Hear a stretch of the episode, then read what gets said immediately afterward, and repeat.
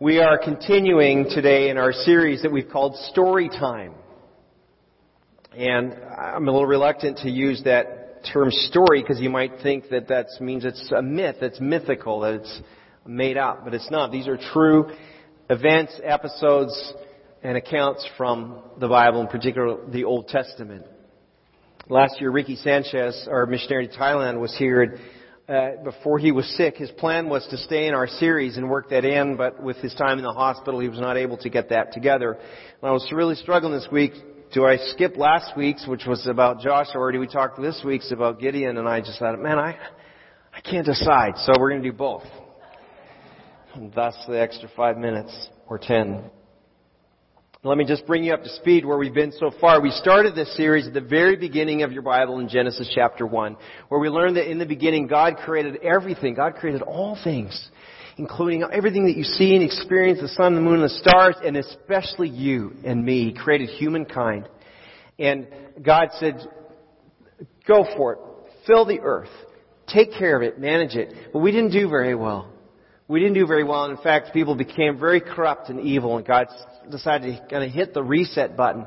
And in His mercy, He sent, really, we talked about that. It's a merciful act that God sent a great flood over the earth. But He, He, He rescued one family, the family of Noah. And uh, all living, everybody except the, those animals that Noah had taken onto the ark were wiped out. Noah and his family kind of started fresh. And uh, as time went by, as the earth uh, filled again, we eventually got to meet a man named Abraham. And Abraham was a man kind of there in the Middle East, and God spoke to him and said, I'm gonna, I'm gonna make a promise to you. You're gonna be the father of a great nation. You're gonna have so many descendants, you won't even be able to count them all. Like the stars in the sky, like the sand on the beach. And so that's exactly what happened. Abraham had a son named Isaac. Isaac had a son named Jacob. And Jacob had 12 sons. Jacob has two names. Jacob was renamed Israel. And so he means wrestles with God. And so Jacob or Israel, his 12 sons became what we would call the 12 tribes of Israel. One of those 12 is a man named Joseph. He's the second last, second youngest son. And because of Joseph, who had been dastardly sold into slavery, trafficked into slavery by his older brothers, he was, he was in Egypt. In fact, he was in prison in Egypt but through a miraculous set of circumstances, God raised Joseph from the prison to the palace. He became the prime minister of Egypt, second most powerful man in the world.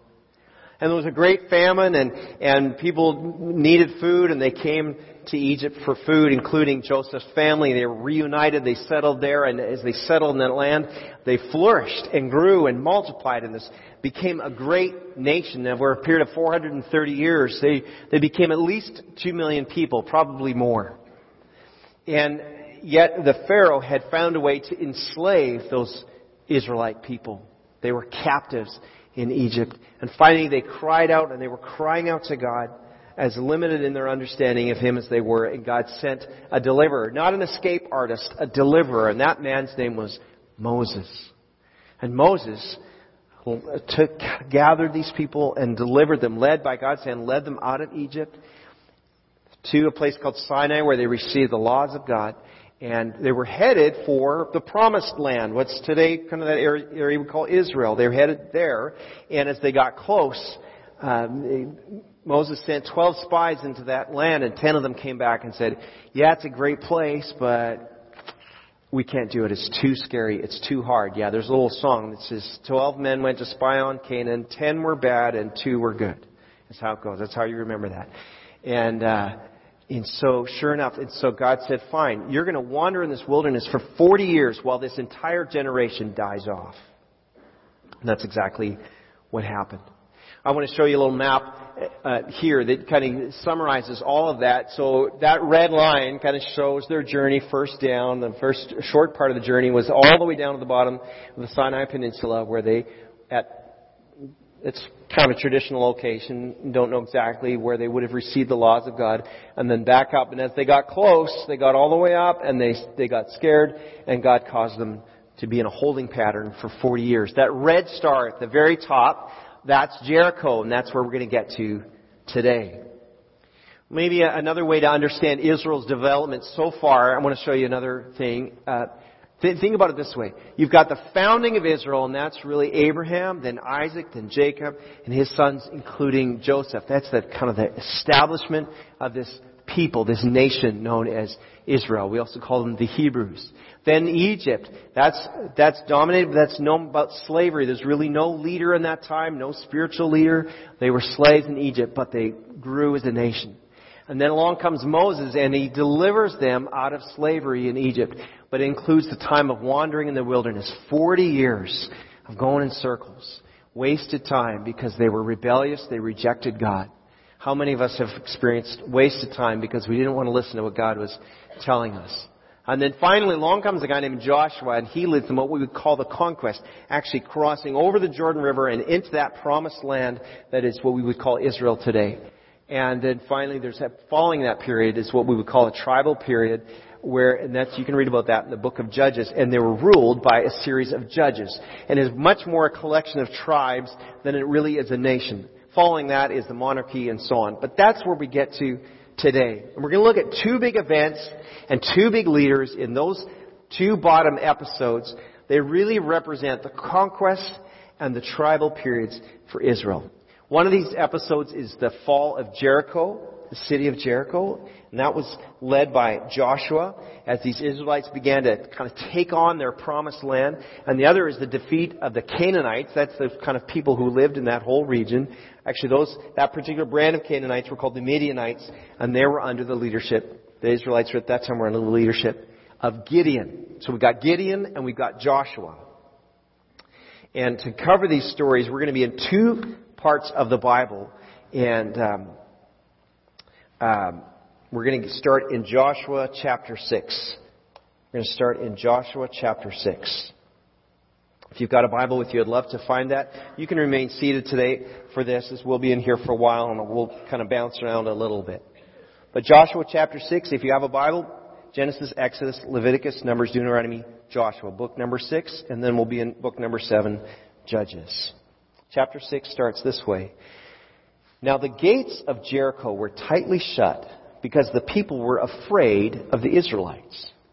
No one was allowed to go in or out. So what you have is you've got this city of Jericho. They can see this massive group of Israelites out there. And they're scared. And they're watching and they're wondering what's going to happen. Verse 2. But the Lord said to Joshua, I have given you Jericho, its king, and all its strong warriors. You and your fighting men should march around the town once a day for six days. Seven priests will walk ahead of the ark. That's the, the ark was the box that held the sacred objects and represented their place of worship. Each carrying a ram's horns. And on the seventh day, you are to march around the town seven times with the priests blowing the horns. When you hear the priests give one long blast on the ram's horns, have all the people shout as loud as they can. Have you ever been in a place where you shouted as loud as you can? Maybe a ball game or maybe at the ocean you're trying to get hold of your kids. They're out in the waves. They, they can't hear you. And you're like, hey, hey. Right? Imagine you've got like hundreds of thousands of people shouting as loud as they can. That'd be a terrifyingly loud sound. I lost my spot. Verse 5. Shout as loud as they can, and then the walls of the town will collapse, and the people can charge straight into the town. Verse 6, So Joshua called together the priests and said, Take up the ark of the Lord's covenant, and assign seven priests to walk in front of it, each carrying a ram's horn. And they gave orders to the people, Now march around the town, and the armed men will lead the way in front of the ark of the Lord. Now after Joshua spoke to the people, the seven priests with the ram's horn started marching in the presence of the Lord, blowing the horns as they marched. And the ark of the Lord's covenant followed behind them. Some of the armed men marched in front of the priests with the horns, and some behind the ark, with the priests continue, continually blowing the horns. There's a nice little picture there about the value of protecting those who lead us in worship. Soldiers before, soldiers after, as they blow those trumpets, those horns. Verse 10 says, Do not shout, do not even talk, Joshua commanded, not a single word from any of you until I tell you to shout. Then shout. And so the ark of the Lord was carried around the town once that day, and then everyone returned to spend the night in the camp. Well, they go back to the camp the next morning. They wake up. Joshua says, let's go, we're going to do it again. He gathers all the people, the same thing, and they go around the town. And then they do that again the third day, and the fourth day, the fifth day. Six days they do this. And then finally you get to verse 15. It says, on the seventh day, the Israelites got up at dawn and marched around the town as they had done before. But this time they went around seven times. So seven times on the seventh day, led by seven trumpets. And on that seventh time around, as the priests sounded the long blast on their horns, Joshua commanded the people, Shout! For the Lord has given you the town. And Jericho and everything in it must be completely destroyed as an offering to the Lord. Only Rahab the prostitute and the others in her house will be spared, for she protected our spies. Do not take any of the things set apart for destruction, or you yourselves will be completely destroyed, and you'll bring trouble on the camp of Israel. Everything made from silver, gold, bronze, or iron is sacred to the Lord and must be brought into his treasury. In verse 20 says, When the people heard the sound of the ram's horns, they shouted as loud as they could, and suddenly the walls of Jericho collapsed, and the Israelites charged straight into the town and captured it. They completely destroyed everything in it with swords, men and women, young and old, cattle, sheep, goats, and donkeys. Some of that stuff, that destruction part, is a little bit hard for us to wrap our heads around and understand why that would have to happen. We'll have to come back to that sometime. So that is the story of Joshua and the, um, you know, the collapse of Jericho. Now I want you to fast forward in time with me about 230 years. About 230 years. And we're now in the time of the judges. The people of Israel have settled in their land. They've partitioned up their areas. Some have been more effective than others, but they are this collection of tribes and really not very unified as a nation. And they have largely abandoned faithful worship. They've turned to idols. They've turned to pagan gods. And as a result, God has allowed them to experience oppression from the people around them, surrounding nations, in particular the Midianites in this case. In fact, the, the harassment from the Midianites had impoverished them. The Bible says it was like locusts coming through. They wait till harvest time and then they come and take all the crops, they take all the livestock, and it was just a, just a devastating time, never able to get kind of ahead, always being struck down by these um, Midianite raiders. And the people finally, what did they finally do? They finally cried out to God. We need help! God, come to our rescue. And so God sends them some help. First a prophet, and then a special man named Gideon. I want you to go one book over with me. If you were in Joshua, now you're in Judges, but still in the same chapter. Remember when you're in the Bible, the big numbers are the chapters and small numbers are the verses. So Judges, chapter 6, starting all the way at verse 11. Judges chapter 6, verse 11.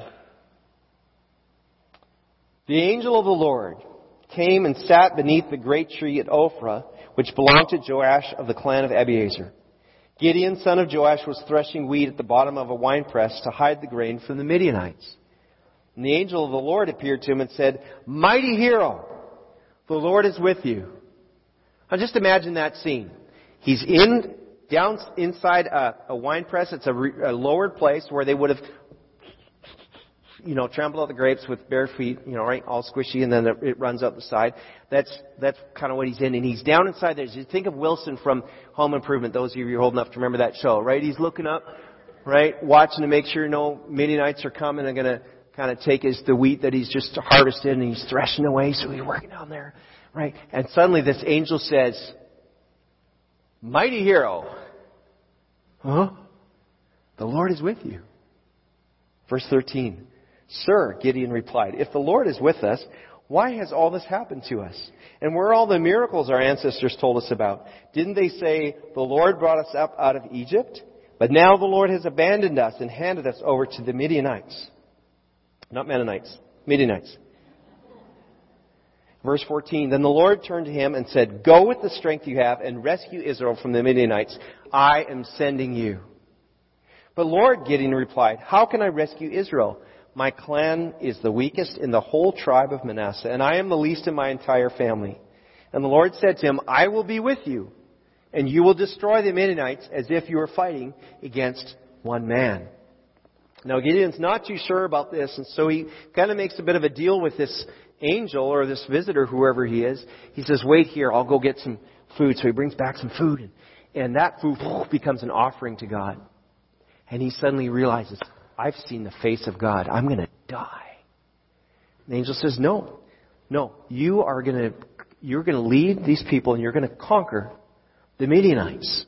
You're going to utterly destroy them. So, um, so Gideon kind of responds and agrees that he's going to do this. Now that night, something really important happens. He has a he has a dream or a vision, and he he uh, he's told the Lord tells him to destroy his father's idols. You see, Gideon's family did not worship the true God. Gideon's family worshipped the Baals, the false gods. And so he gets some of his men of his household together and they tear down the family altars, the family worship station. And they wake up in the morning and this is gone and there's a bit of a panic in the house. And Gideon's father thankfully comes to his defense, comes to his rescue and says, no, that's my son. He's, he's okay. Don't, don't harm him. In fact, goes on to say, look, if this is such a bad thing, let Baal defend himself. Let the gods defend themselves. And so in that moment, Gideon has sort of established his zeal for the Lord. He's established himself as a leader, as somebody willing to stand up against the status quo, stand up even against his family, and do the right thing. And so Gideon then calls all the people out, calls all the troops out, calls the, calls for the army. But he has a, he has a moment. Sort of like you know, like buyer's remorse. Anybody ever suffer buyer's remorse? You buy something, you're like, oh, should I have really done that? Oh, did I really buy the right thing? Oh man, I bet you I could have got a better price if I gone over to Best Buy instead of, you know, you're like wrestling with that buyer. Did I really get the right car? Maybe I should have done that differently. So he's obeyed, but he's like, ah, oh, he's got a moment of pause. And so, um, he, he asks God for a sign, for some assurance that he's doing the right thing. Verse 36, chapter 6, 36 says, Then Gideon said to God, If you're truly going to use me to rescue Israel as you promised, prove it to me in this way. I will put a wool fleece on the threshing floor tonight. If the fleece is wet with dew in the morning, but the ground is dry, then I will know that you are going to help me rescue Israel as you promised. And that's just what happened. When Gideon got up early the next morning, he squeezed the fleece and wrung out a whole bowl full of water. He wanted a little more assurance, so he asked God for one more miracle. He, God, will you just do that, but do it in reverse? I just really want to know that I'm doing the right thing. And that's exactly what happened. And then we move right all the way to chapter 7, and it says, So Jerubbaal, that is Gideon, Jerubbaal is sort of his kind of street name, and his army got up early. Yeah, like, whatever. Um, and went as far as the spring of Harod. And the armies of Midian were camped north of them in the valley near the hill of Moreh. And the Lord said to Gideon, You have too many warriors with you. If I let you, all of you, fight the Midianites, the Israelites will uh, uh, boast to me that they saved themselves by their own strength. Therefore, tell the people, whoever is timid or afraid may leave this mountain and go home. So 22,000 of them went home leaving only 10,000 who were willing to fight. But the Lord told Gideon, There are still too many. Bring them down to the spring, and I will test them to determine who will go with you and who will not. Verse 5 says, When Gideon took his warriors down to the water, God told, the Lord told him, Divide the men into two groups. In one group, put all those who cup water in their hands and lap it with their tongues like dogs. Right? In the other group, put all those who kneel down and drink with their mouths in the stream, and only 300 of the men drank from their hands, and all the others got down on their knees and drank with their mouths in the stream. And the Lord told Gideon, With these 300 men I will rescue you and give you victory over the Midianites. Send all the others home. So Gideon collected the provisions and ram's horns of the other warriors and sent them home, but he kept the 300 with him. Such an odd way to determine. But you know, it's, it's further proof of this thing it's, they couldn't say, well, we had our 300 best, or we had our 300 most experienced. You know, it's like, you know, like Lord of the Rings or, or The Hobbit where, you know, you've got these 12 guys that can defeat all the orcs or something like that. It's like, no, you don't have your 12 best. You have 300 random men from the army. And those are the 300 that you're going to take with you into battle. And we'll move all the way to me, with me to verse 19. Because at that point, um, Gideon is is ready to go. He gets a bit scared. He wants assurance one more time, and God says, "Look, I'm going to assure you this." He says, "Go down to the go down to this is midnight, it's nighttime, and it's he's they're ready to go." He says, "Go down to the Midianite camp, and I want you to just listen in what's going on." And so he he listens, and he overhears two of the Midianite soldiers having a conversation. One of them's had a dream about their defeat by at the sword of Gideon, and they're like, "Man, we are done for. We're in trouble." Well, Gideon hears that, and he's like that's all I needed to hear. Verse 19 of chapter 7 says this, It was just after midnight, after the changing of the guard, when Gideon and the hundred men with him reached the edge of the Midianite camp. And suddenly, they blew the ram's horns and broke their clay jars. What I didn't tell you was they each had a torch with a jar over it to mute the light. And so they were going discreetly down. And they had a trumpet in the other hand. And he says, um, break the, the jars, and they, all three groups blew their horns and broke their jars, and then they held the blazing torches in their left hands and the horns in their right hand, and they all shouted, A sword for the Lord and for Gideon! And each man stood his position around the camp and watched as all the Midianites rushed around in a panic, shouting as they ran to escape. And when the 300 Israelites blew their ram's horns, the Lord caused the warriors in the camp to fight against each other with their swords. Those who were not killed fled to faraway places. And verse 23 says, Then Gideon sent for the warriors of Naphtali, Asher, and Manasseh, those are other tribes, who joined in chasing the army of Midian. And Gideon also sent messengers throughout the hill country of Ephraim, saying, Come down to attack the Midianites. Cut them off at the shallow crossings of the Jordan River at Beth Barah. So all the men of Ephraim did as they were told. Alright, so now we've covered these two big episodes in the Old Testament, about 230 years apart. What do these two leaders really have in common? Because they are different. Joshua, Joshua had been Moses' apprentice for 40 years. Did you know that Joshua was the one to lead the first military campaign shortly after they came out of Egypt? Before they even got to Sinai, um, Joshua was leading the army, and he was with Moses for 40 years. He'd been, he'd been in some of the most intense spiritual moments with Moses. He'd been up on the mountain with Moses. He'd, he'd basically experienced the presence of God the same way Moses had. He was one of those 12 spies that I told you about that Moses had sent into Canaan, that promised land, to check it out. Ten of those spies panicked, but not, not Joshua nor his friend Caleb. Now Gideon, on the other hand, Gideon came up very differently. He was from a minor family in a minor clan. His father's household worshipped the pagan fertility god known as Baal. Baal is a bit of a generic term, a Canaanite term for Lord, but it also referred to uh, one particular god. Gideon lived in a time of great discouragement, corruption, political upheaval, and failure. Unlike Joshua, Gideon was called by God without any obvious reason why. Completely out of left field. Some of you think, well, you know, I grew up in a good family, I, I suppose I've got more opportunities. Some of you grew up in a home where you didn't have a leg up at all, spiritually speaking or otherwise. And God has taken these two men from those kinds of different families. One good, godly upbringing, one Baal worshiping family. And He calls them both. There's no excuse. Your upbringing is no excuse or, or benefit when it comes to being called by God. So what do they have in common? They both obeyed God. And they both gave leadership. Now, anyone can be convinced to lead. I told the first service this is uh, how I ended up coaching six-year-olds in soccer. You can twist someone's arm. You know, if we don't, if you don't do this six-year-old soccer team, we won't have a team. So that's how you have me trying to figure out how to coach six-year-olds. Fun. a lot of running around. Um, a lot of stopping kids from picking their nose when they're should be chasing the ball. A lot of that. No. Anybody can be convinced to leave. These men did a lot more than lead. They had accepted remarkably unusual and unlikely assignments that God had given to them. And in case you're wondering, these are just thinking that this is, these are just made up impossible Bible stories, let me just remind you this. Archaeology at the ancient Jericho site confirms these events.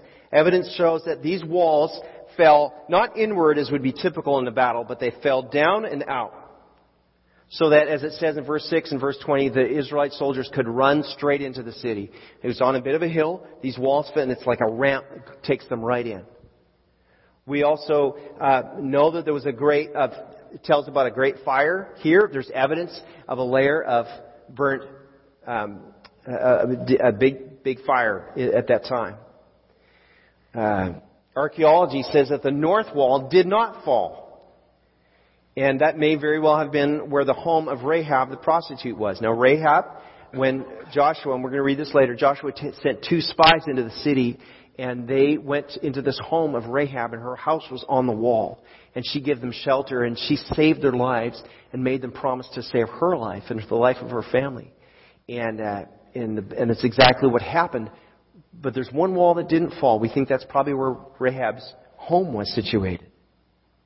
So archaeology backs all this up. Dating of the site places it around 1400 BC, which is exactly when this would have happened.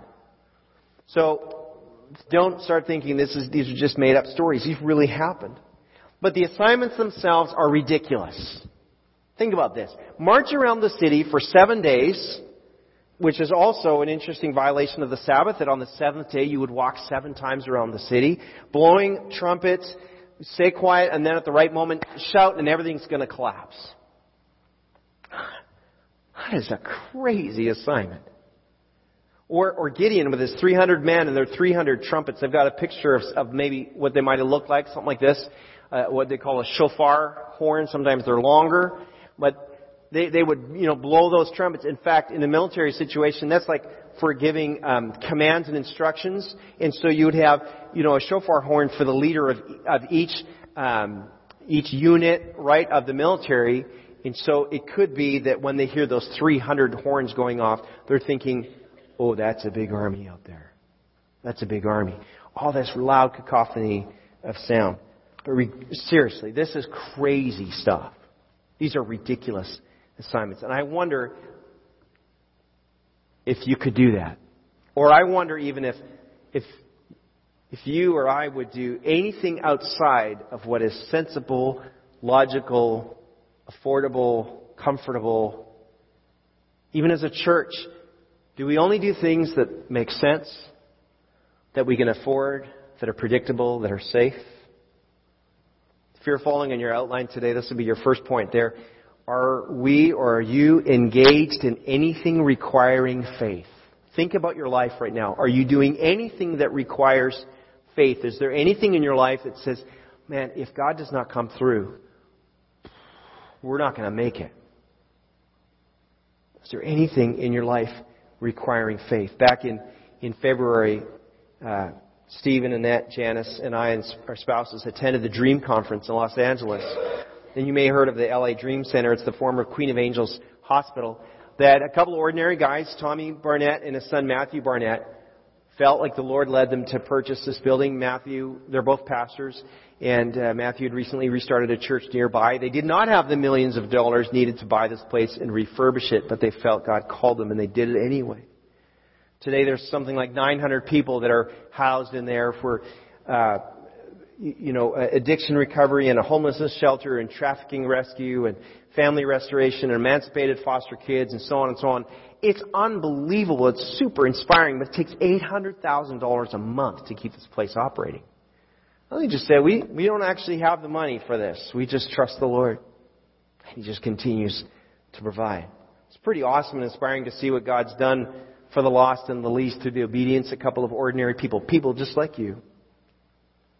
About 75 years ago, a small group of believers from Reedley Mennonite Brethren Church started a Bible study in Fresno that became Bethany Church. About 30 years ago, this very building was under construction after some deliberation and delays, but there were some folks from Bethany Church who said, we need a, a bigger facility where we can grow. And through the hard work, volunteer work, and the generosity of some people in this room today, we now have a great place to gather and worship together. Later this month, our friend Sarah Stambach is going to be leaving for Turkey for a first of two journeys there, trusting God to supply all her needs and make that trip. Last week, Ricky Sanchez was here sharing the impossible story of building an orphanage in Thailand that has become the Abundant Life homes, rescuing HIV positive kids, and giving them a life to live. Over and over, I mean, we could just tell many more stories of impossible tasks that God laid on someone's heart. But as they were obedient and faithful, God came through. My question is, what's next for you and for our church? What, what walls are we called to march around? What trumpets are we, or what trumpets are you called to blow in your life? What battle are you called to engage? What victory is yours to accomplish? What mission is yours to pursue? What check are you being asked to write? What, what church shall we plant? To what country is the Lord going to send you or your children or your grandchildren? What, what are we doing that requires faith? You'll notice in Joshua and in Gideon's cases, their faith responses were pretty different, right? Joshua, he needed no convincing. He was just on it right away. Gideon, even though he obeyed, he had his doubts. He had that sort of buyer's remorse. But he was not looking for an excuse. He was looking for confirmation. I want you to understand, it's not a sin to ask for some confirmation. This idea of, we, we, we, the vernacular is we say, putting out a fleece. You ever heard that term? Putting out a fleece? Comes from this story in the Bible. Putting out a fleece. Am I really doing the right thing? He wasn't looking for an excuse not to do it. He was looking for confirmation that he should do it. He had faith. He just wanted some confirmation. And once they made that decision, once they got to that place, there was no stopping them. Church, seriously, what faith ventures are we being called to? Part of what motivated these two great leaders is they understood their mission, but they also understood their enemy.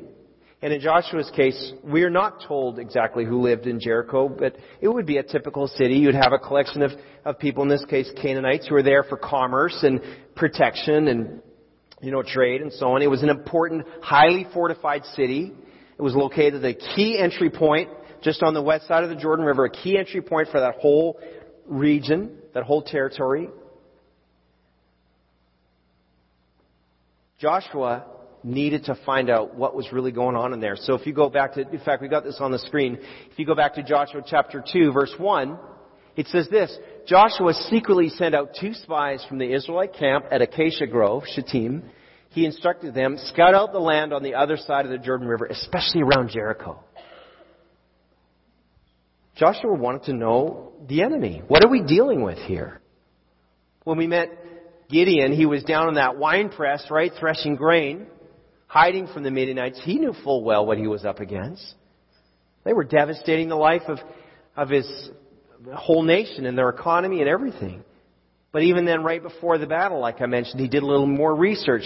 He snuck down to the edge of the Midianite camp and overheard those guys who were talking about how scared they were of what was to come. He did his research. He wanted to know who the enemy was. If you're going to step out, in, if you're going to step out in faith, you need to know your enemy. It's your second point in your outline. Who or what is your enemy? Who's your enemy? See, the reason the pagan nations around Israel were such a problem, what really made them enemies was not their violent hostility, as bad as that was. The problem was that they repeatedly drew the Israelites into pagan worship. Now, pagan worship included sacrifices to idols, sexual license, sexual immorality, uh, prostitution, human sacrifices, all of which, of course, are a, a, an affront and an insult to God Almighty. So an enemy is anything that leads you and leads us away from God. Anything that is an, an idol in our lives, anything that we set up as more precious than God, that's an enemy. Anything that, anything that diminishes your ability to worship God or forces you into being a hypocrite, that's your enemy. See it for what it is. Deal with it seriously. My question is, do you know your enemy? Is it an addiction? Is it a habit? Is it laziness or procrastination? Is it a relationship that leads you away from godliness? Is it the love of money? Whatever it is that would lead you away from being able to worship God wholeheartedly and with a clean conscience, that's your enemy. And you need to identify that in your life if you're going to grow and mature. Now, so we have Joshua, we've got Gideon. They're willing to obey in faith. They understand their enemy. But Joshua had never heard of marching around a city, blowing trumpets, and seeing it collapse. Gideon had never seen an army of 300 trumpet blowers defeat a vast horde. Yet they obeyed. But here's what's more amazing than their obedience, to me anyway. They never used these methods again. They resisted the temptation to say, man, marching around Jericho and seeing those walls, well, that was awesome. That is the thing. That is, I'm going to write a book, says Joshua, how to make walls collapse. You march around for seven days, you blow trumpets.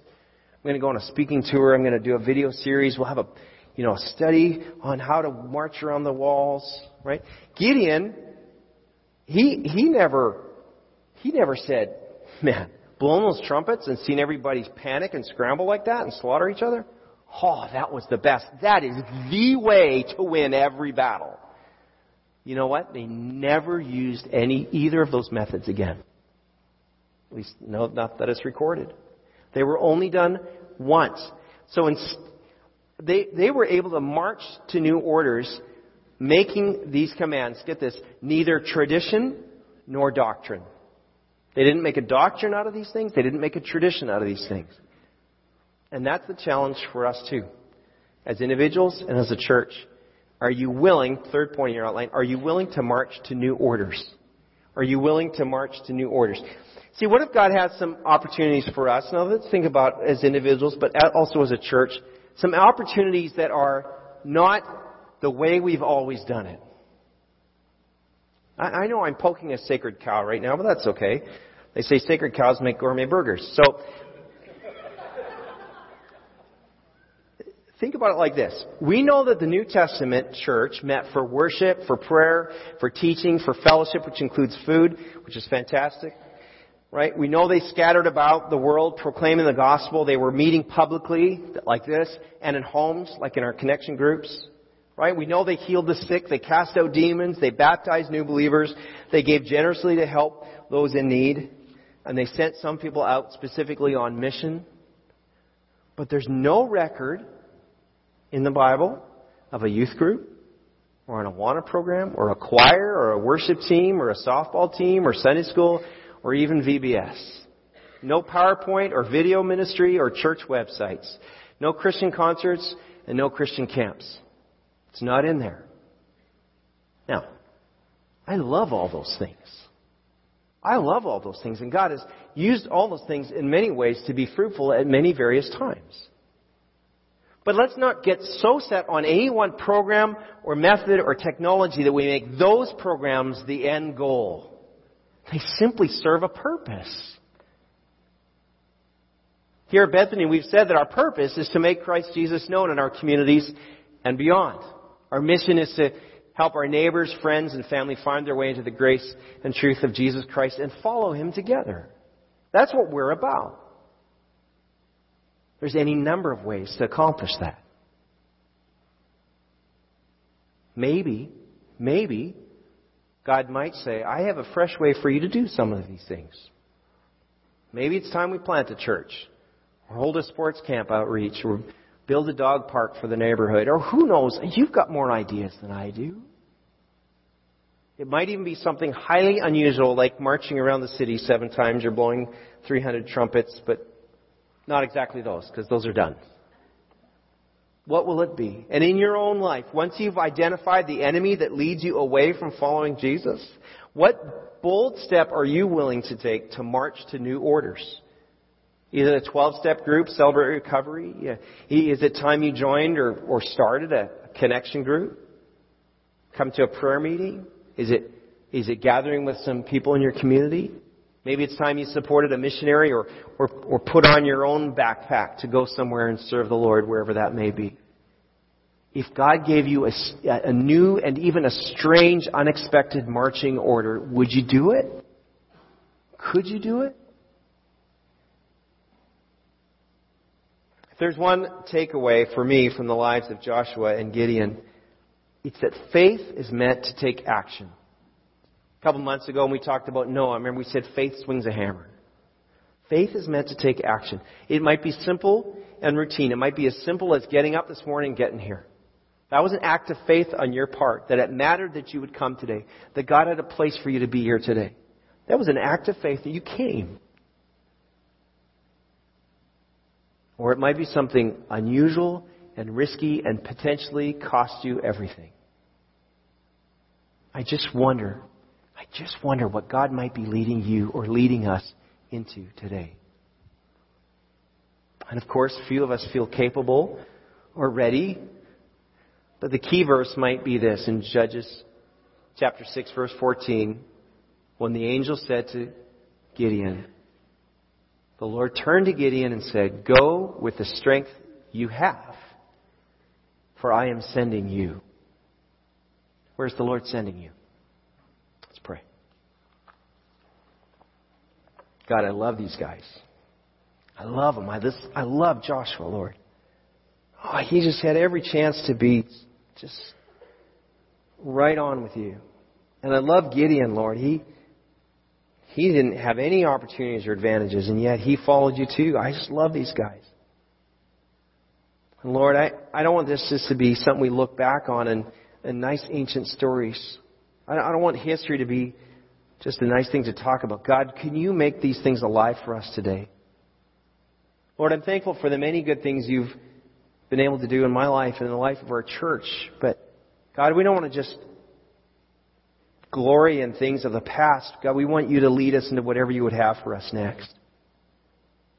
God, we want to have faith and we want to take action on the faith. We want to hear you speak. We want to hear your orders, even if they're unusual, and move forward in those things.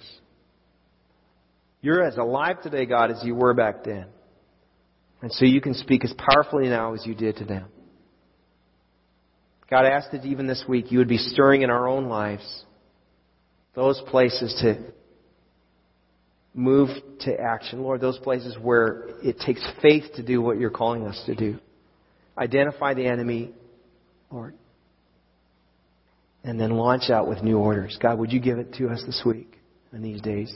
And church, while heads are bowed and eyes are closed, we do this every week, but I, I just, I cannot let you go without giving you this opportunity. If you would like to give your life to Jesus today, if you're saying, I want to give my life to Jesus, I want to know what it means to be forgiven of my sin and have a new start with Him. I'd love to give you that opportunity. It's called becoming a Christian. If you'd like to give your life to Jesus today, I would ask you just give me a little wave while everybody's looking down. I won't embarrass you. And we can pray together after the service. For the rest of us, would you be asking God this week, Lord, is there anything where you're calling me to step out in a new way? Lord, we love you. We thank you for your great love for us. We'll look forward to what you're going to do. In the name of Jesus, we pray. Amen.